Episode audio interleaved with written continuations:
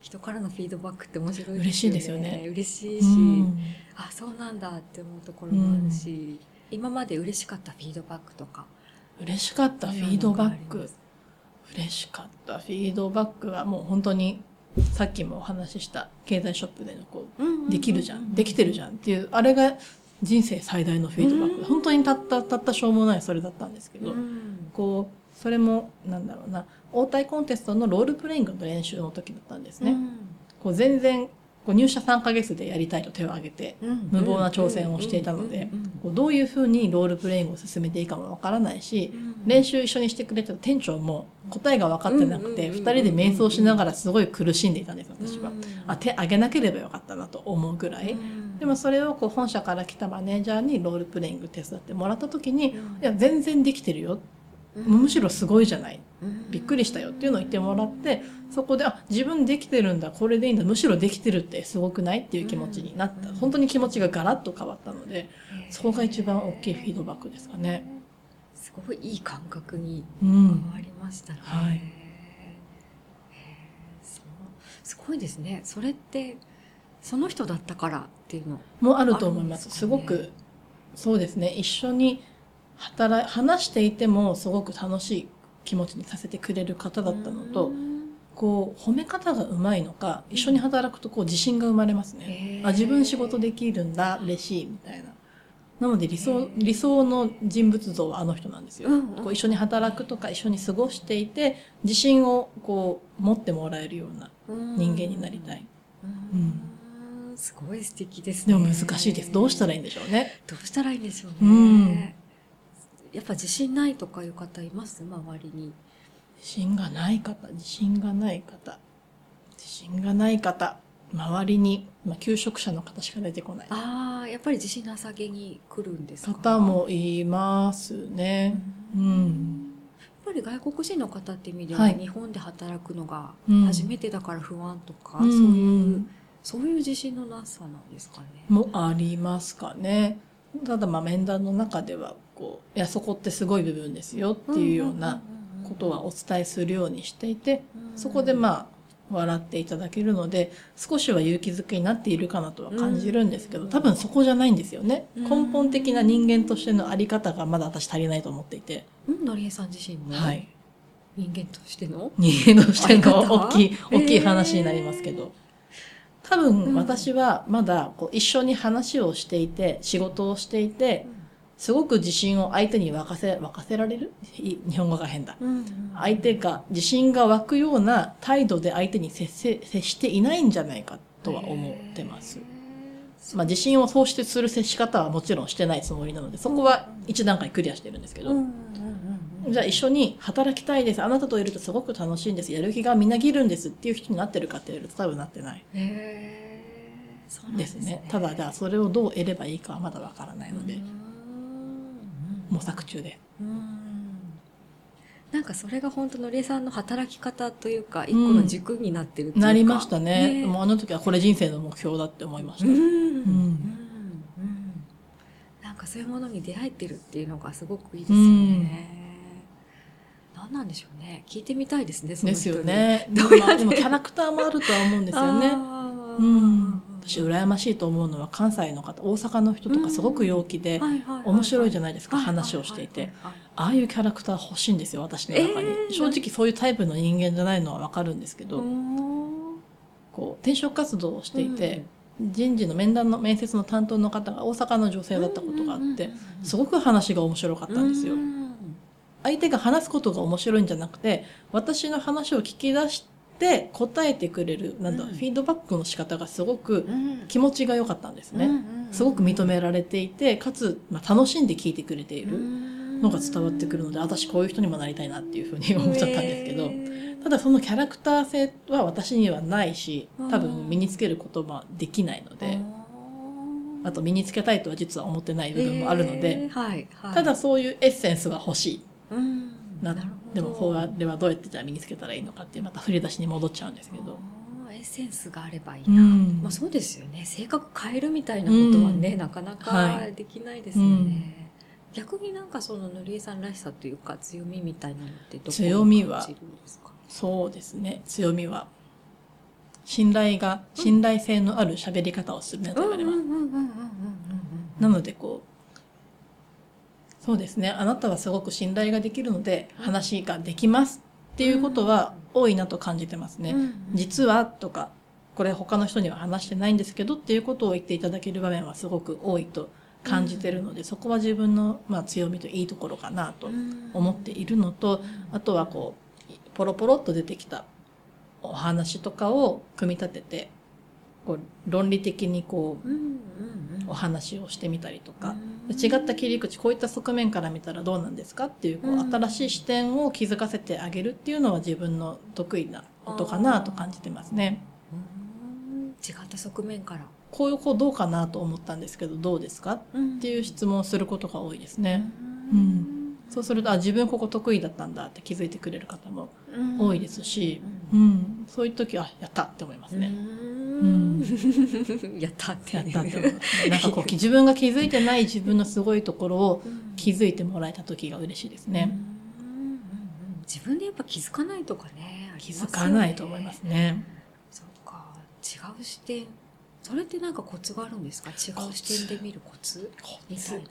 意識してやってることとか。えー、意識してやってること。そういう意識してやってること。意識してやってること。あれですね、さっきあさみさんが言った自分は普通にやってるから気づかないっていうやつですね、これは。かもしれないですね。その違う視点って意外と難しい切り口だと思うんですけど、どうやってやってるんだろう、えー、なんだろうな。強いて言うなら私客観的にものを見るのが得意なんですよ。うんうん、まあそれもじゃあどうやってやってるのかっていう話になっちゃうんですけど、私本当に客観的に見るのが得意で、自分のことも客観視ができる人間だと思ってるんですね。例えばこうやって今お話をたくさんしてるんですけど、あ私この言葉また使っちゃったよ、さっきも話したのにとか、この言葉ばっかり選んで使ってるっていうのを考え、思いながら今実は話をしていて、っていうのが結構子供の頃からなので、これはきっと性格ですね。自分を客観的に見れるからこそ人の話も客観的に見れて、こう目の前で話してる人を私の視点からも見るけどじゃあ他の視点からはっていう考え方ができるのかなと思います。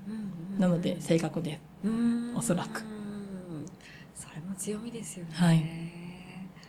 そっか。ひょっとしてなんかそのこう対話だけじゃなくてそれこそグラレコもね、うん、やってるそうですね、うん、イラストとかでそのあの大阪の方の話してた面白い、うん、ああいう受け答えがみたいな、うん、別の形でなんか表現できるそうですね。それもありですね。何も対話の中だけでねそれを出す必要はないですね、うん、今言われて思いました。気づきました。ねなんかそんな出し方っていろいろあるのかもしれないとか、結構のりえさんの文章とかツイッターとかも結構好きなんですよ。あそうですか、どういう人物像になってますかね？なんかね最近は本当こうエネルギッシュみたいな感じがなんか引っ張ってってくれそうみたいなイメージがあったり、なんか輪の中に入っても、あ、なんかおいでおいでって入れてくれる空気感というか、あるなみたいな。結構主催する人の性格によっては、うん、なんかこう全く面識とか接点ないけど私行っていいのかなとか思うんですけど、なんかこう、入れそうな空気があるっていうか、はい。はい。なんでしょうね。そんな感じに変わってきたのかもともと持ってたのかですけど、明らかになんかいろいろ変わったなって感じがしてます。ちょっと過去のツイート見てみようかなと思いましたもう顔の表情ももちろん今日お会いしてそうですしね、うんうん、雰囲気とかね、エネルギーが全然違うと思って、仕事ってすげえみたいなことを感じます、あと余力があるからかもしれないですね。うん、うん、今働き方がすごく楽になってるので、気持ちの部分でも、時間的な部分でも。そこ大事ですよね。週に1回水曜日、今水曜日休みを取ってるんですけど、うん、フリーランスの時間。ない時、お仕事がない時は、まあもちろん家事だったりとか、勉強に当ててるんですけど、こう、一回リセットする日があるってすごくいいなと思ってます。水曜休みですよね。すんごい私も水曜休みだったらなとかよく思いますもんね。うん、有給取っちゃおうかな、水曜とかよく思うし。はい、なんでしょうね。一週間のサイクルがもう真ん中が水曜日って感覚なんですかね。リセット日にちょうどいい感じがします。そうですね。あと、なんだっけ、今日出たら、あ今日出て月か。今日出て明日出たら休みだっていうのが何回来るんでしたっけ？今日出て明日出たら休み。木曜日？金曜日？行けば？土曜日休みだっていう感じですか？で月火で月火行ったらら休みだ。水曜日休みだ。なんか2回こううんうんうん。休みのために休みのために頑張ろうじゃないな。こう金曜日のワクワクが2回得られるみたいな。っっていうのが大きいのかなと最。高ですね、うん最高ですね。それはいいな。そっか。働き方選べるっていいですね。すごくいいですね、うん、自分の気持ちの波に合わせてうんうん。出勤日決められるとかね、あそしたら一番いいですね。ですよね。ちょっと今日だるいのでみたいうんな、うん。成果だけ出せばいいのであれば、それでもいいんでしょうですね。今リモートのお仕事もすごい増えてるじゃないですか。うんうんうんうん。そういったね働き方が選べたらいいですよね。いいですよね、うん。リモートはやってリモートはですねやってないですね。うん。なんかこう正社員であればおそらくうんできそうなうん。感じなのと、うんうん。あとゆくゆくはリモートで仕事できる環境にしたいなっていうのはね、代表の方も言っていてただそそこに避ける人人的余力がない。うんうんうんので今は進んでないけれどもっていうのを言っていて、今私がやってるお仕事ってもうズームで面談をしてるので、会社に行く理由っていうのはみんなとコミュニケーションを取る。たったそれだけの理由で会社に行っているなと思ってるので、これ家でできれば全然いいのにと感じながら仕事はしているので、もう少し私が仕事ができるようになって、うん。ものが言える立場になったら提案してたと思ってます。え今からでもいいんじゃないですか、えー皆さんですか？早いのかな？わかんないですけど、うんそういう社風ならねなんか意見とか取り入れてくれるのかもしれないですね、はい、こう意見をきっと採用して、まあ、合理的でかつうん。効果が得られるのであれば採用してくれるんだろうなっていう思えるっていうのはすごくうん。気持ちの部分がお大きく変わったなとは思いますね。そうですね、うん。そういう意味ではなんかこう古き良き日本みたいな会社でのやりづらさっていうのが、ありましたねね今思うと。ねうん、提案してもきっと却下されるだろうな、うん。でも行ってみよう。やっぱ却下されたとか、親子会社の親会社が結構大きい会社の会社だったので、親会社に前例がないからとか親会社がダメって言ったからで却下になることもすごく多かったので、今思うとすごく働きづらさを感じてたんでしょうね、そういった部分も。うんいやいい会社に会いましたね。ですね。本当ラッキーでしたぱり会う会社ってあるんだなっていうか社風とかね、うん。絶対あるんだなっていうのをなんはか感じますね、うんなんかみあそうだみゆきちさんっていらあっしゃるじゃはいはいみゆないですか、きちさん。ツイッターで私もいつもみゆきちさんの活動も追いかけてたりするんですけど、なんだこの前主催みゆきちさん主催のに参加されてました、あしましたしました。あのーはい人材紹介の初心者に、向けてのやつ。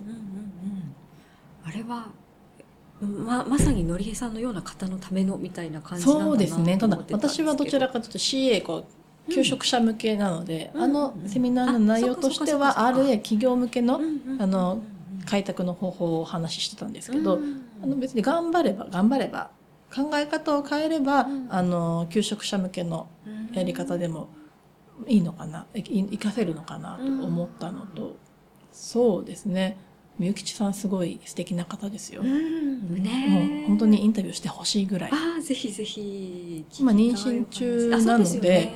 でもまだギリギリ大丈夫じゃないですか、う んあのリアルのイベントも結構参加さあれてるみたいなんでインタビューしてほしいです。ね、一方的にみゆきさんを知ってるっていうなんか、うん。ね私もリアルで実はお会いしたことはないんですけど、うん。オンライン上でだけはい。お顔を拝見して、はいはい。アイコンのそのままのあそうの文体そのままの人で。す。私みゆきちさんの文体すごくうん。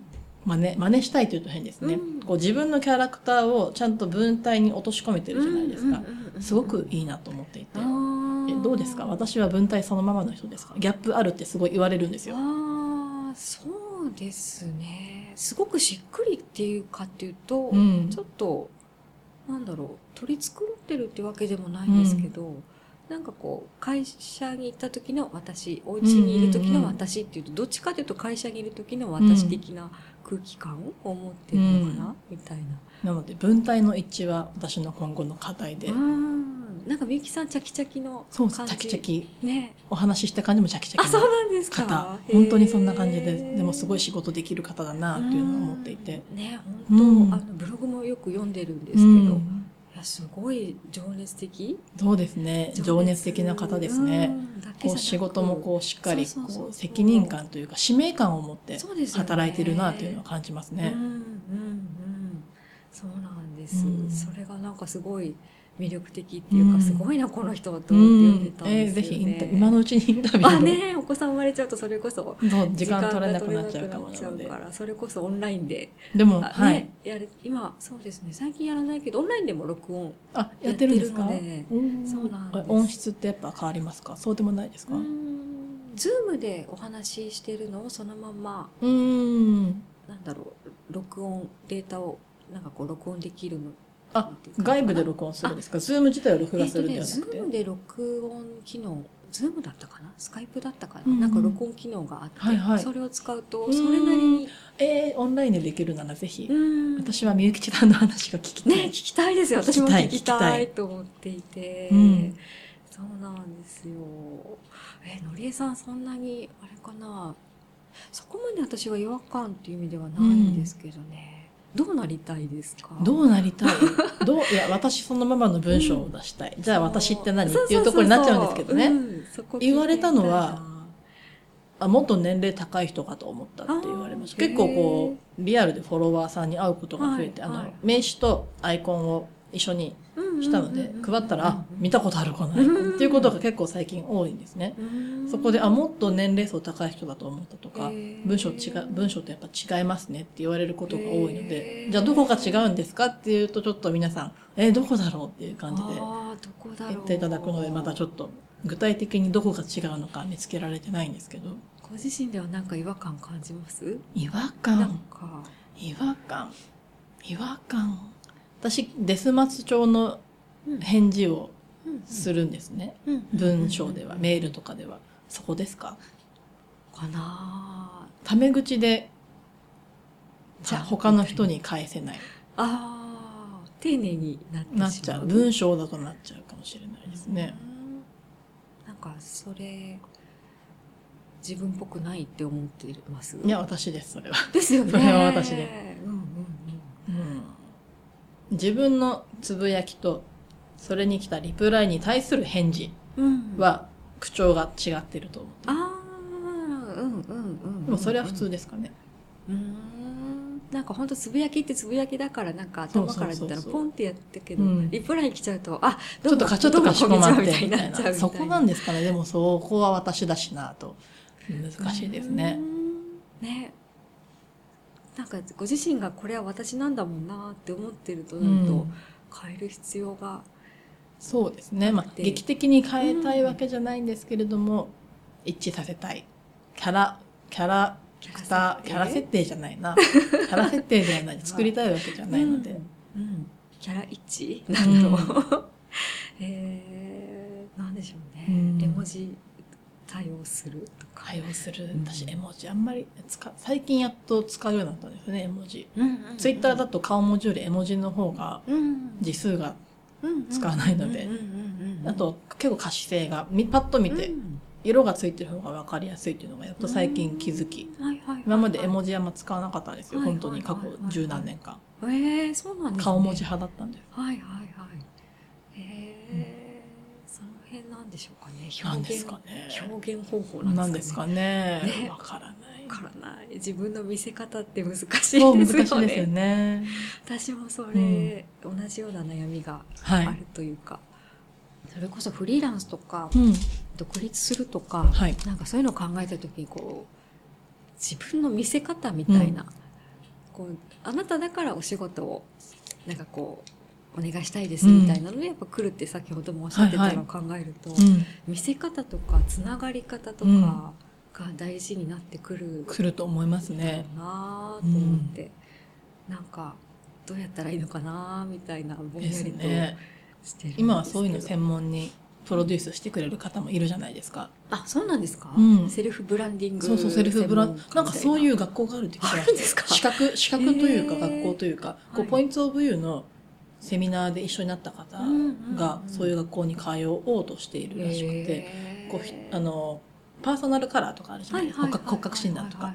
そういったのも含それとあと何かいろんなこう手法を交えてその人自身がなりたいイメージに近づくようにこうお手伝いをする職業があるらしくてすいませんどういう名前か忘れたんですけどその方はそれは、それで外見を、うんまあ、磨いてもらって、内面をポイントオブユーで、こう、整えるみたいなことがしたくて、うんこのポイントオブユーは学びに来たって言ってたんですけど、うん。なので、セルフブランディングをやってくれるうん。方が今増えてると思います。すごいニーズありそうですよね。ニーズあると思います。でもそれって自分がなりたい自分になる感じなんですかね、客観的に見てあなたこういうことやりたいならこういう両方だろうなと思ってます。こう、なりたい自分があまりにもかけ離れてたら、おそらくこう、カウンセリングか何かの対話で、うんそこをちょっと修正していって、よりこう、ベストな見せ方に持っていってくれるのではないかとうん。うんそこキャリコンもできそうですよね。そうですよね、うん結構似てる領域かもしれないですね。私こう、大学生、いつだったかな大学卒業後この、あ、して就職失敗したなと思ってる時に、こういうのをやりたいと思ってた時期があって、うん。こう、転職活動の支援と、こうその人の見た目をそもそも変えるみたいな、なんだろう、スーツの着方一つから、髪型一つから、面接ですごく好印象が残るように全部プロデュースする仕事ができたらいいなっていうのをいつだったかな、パーソナルカラーをえ知った時だったちょっと忘れましたけどうん、やりたいと思ってる時期があったんですけどうん、やってる人が最近増えてきたのでやめようって。それは。競合いっぱいいるじゃん、みたいな。うん。なんか流行ってきちゃったなみたいな、はい。あーでもその視点って結構ねどこでも必要とさですね。れるんでしょうね。うん。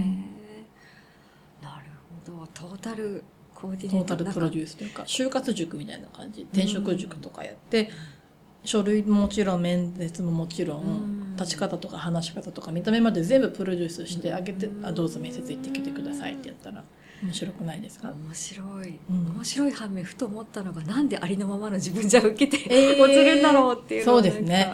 ありのままの自分をうん。見せられてないんじゃないですか？例えば、なんだろうな。ありのままの自分ではダメ。私の今言ったのは、こう、企業にぴったり合う自分に作り上げていくっていうよりは、うんうん。自分の魅力をより伝えやすい形に変えていってもらうっていうイメージなんですね。なので、ありのままなのかなと思ってます。こう、そのまんま何もしないまま対策しないままでいくと、うん多分口下手なままで、うん魅力は全然伝わらなくて、なんでありのままじゃダメなんだろうっていうのが今のうんうんおっしゃってたことかなと思っていて。